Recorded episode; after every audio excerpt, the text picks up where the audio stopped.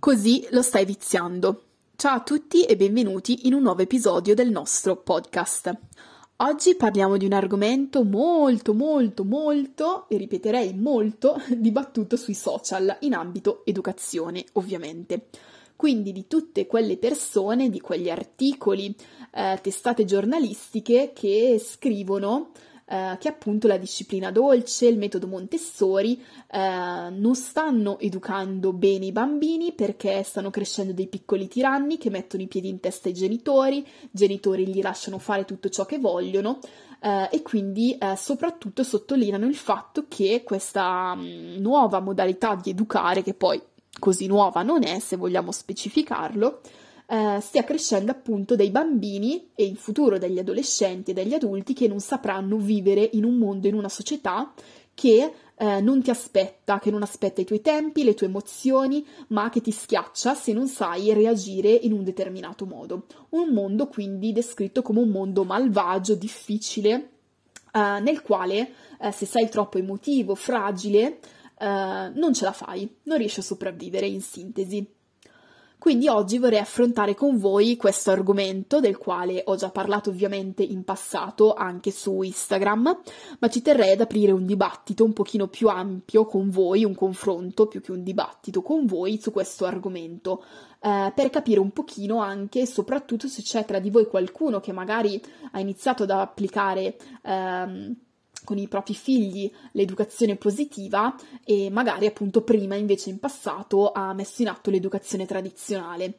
Eh, per vedere un pochino eh, che cosa ha scaturito in voi, qual è stata in voi quella scintilla che vi ha detto ok, non posso più continuare con l'educazione tradizionale, devo e voglio cambiare approccio educativo e quindi mi avvicino a tutto ciò che riguarda l'educazione positiva, la disciplina dolce per il mio bambino.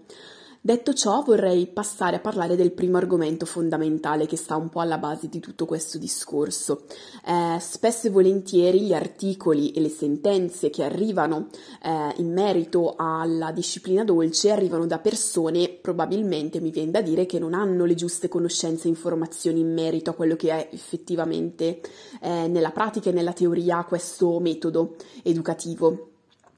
Quindi, eh, che cosa non è la disciplina dolce? La disciplina dolce non è un metodo educativo all'interno del quale i bambini fanno tutto ciò che vogliono, non è un metodo educativo all'interno del quale i bambini non hanno regole, non hanno limiti, non è un metodo educativo all'interno del quale il bambino è protetto e custodito all'interno di una campana di vetro per evitare che gli succeda eh, chissà che cosa e quindi come spesso viene detto per proteggerlo dalle difficoltà del mondo e farlo vivere diciamo in una sorta di, eh, di bolla eh, ideale e fantastica di un mondo che in realtà non esiste.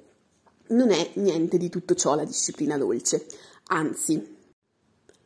perché All'interno della disciplina dolce le regole e i limiti sono fondamentali, sono di fondamentale importanza, non esiste disciplina dolce, educazione positiva, un metodo Montessori senza regole e limiti, sono uno dei pilastri di questa tipologia di eh, approccio educativo, è la base ed è importante saperlo e capirlo ed esserne consapevoli, perché un bambino senza regole, senza limiti sarà un bambino confuso, un bambino disorientato, un bambino che non sa cosa fare, cosa può e cosa non può fare, non sa come comportarsi, non sa come relazionarsi con le altre persone, quindi è davvero fondamentale. Poi ovviamente eh, la differenza sta nel come queste regole vengono ideate, come vengono trasmesse al bambino e eh, quale tipologia di regola decidiamo di eh, mettere in atto con il nostro bambino, perché qui c'è ovviamente una differenza abissale con la tipologia di regole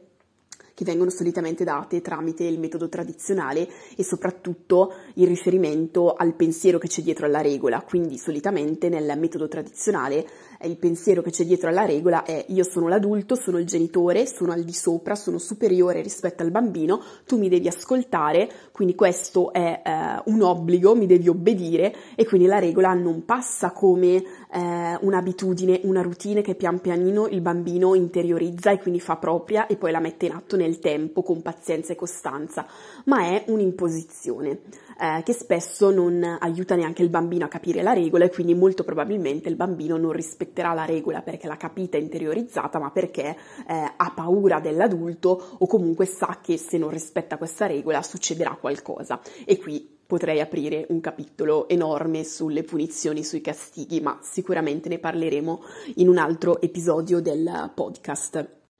Oltre al tema limiti e regole, eh, un altro punto fondamentale eh, che queste eh, sentenze, che questi articoli eh, mettono sempre in evidenza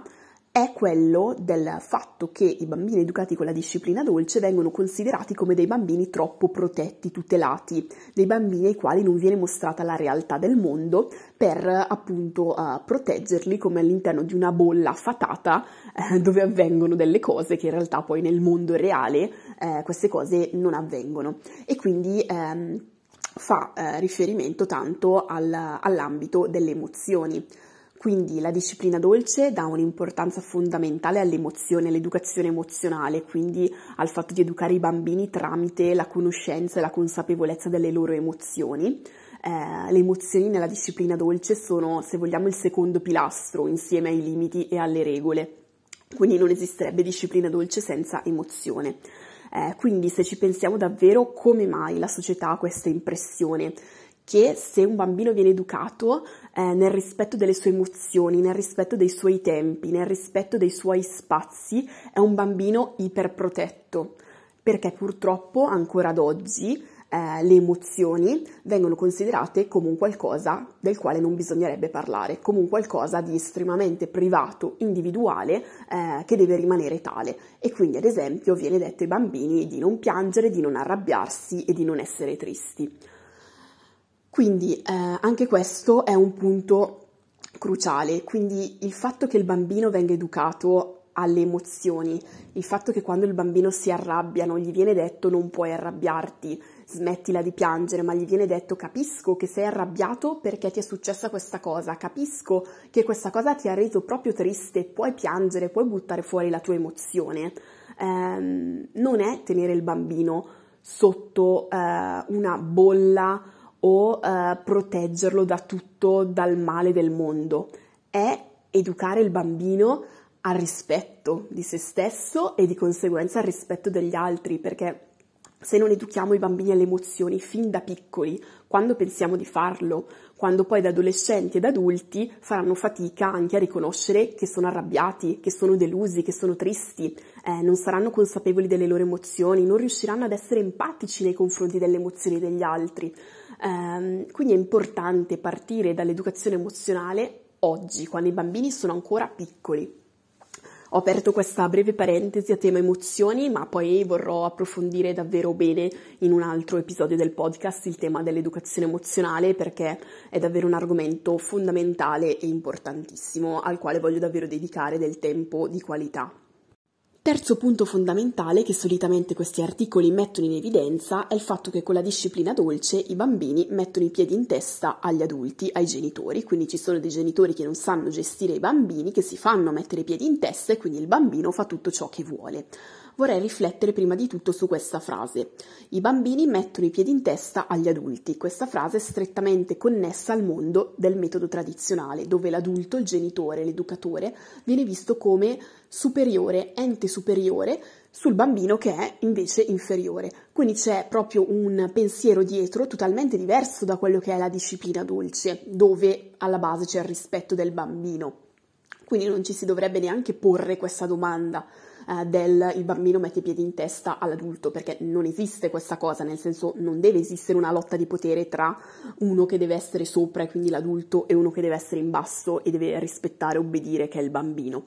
Quindi detto questo, aprirei ovviamente un'altra parentesi sul fatto che eh, genitori che si fanno mettere i piedi in testa, bambini che fanno tutto ciò che vogliono, eh, genitori che non sanno gestire i bambini ci sono per carità, ovviamente, ma non possiamo dire che in questo caso stiamo mettendo in atto la disciplina dolce, perché come dicevamo prima, tutta la questione delle regole, dei limiti fondamentali alla base della disciplina dolce ci sono e ci devono essere.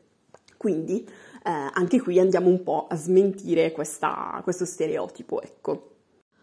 Ultimo punto che vorrei trattare con voi in questo episodio è mm, quello appunto relativo al fatto che questi articoli sostengono che i bambini con la disciplina dolce vengono educati per un mondo che non esiste, un mondo fantasioso, eh, appunto eh, troppo protetti eh, e quindi non riusciranno a sopravvivere in un mondo che in realtà è un mondo cattivo, che non ti aspetta, eh, nel quale se non sei in un certo tipo di modo non sopravvivi.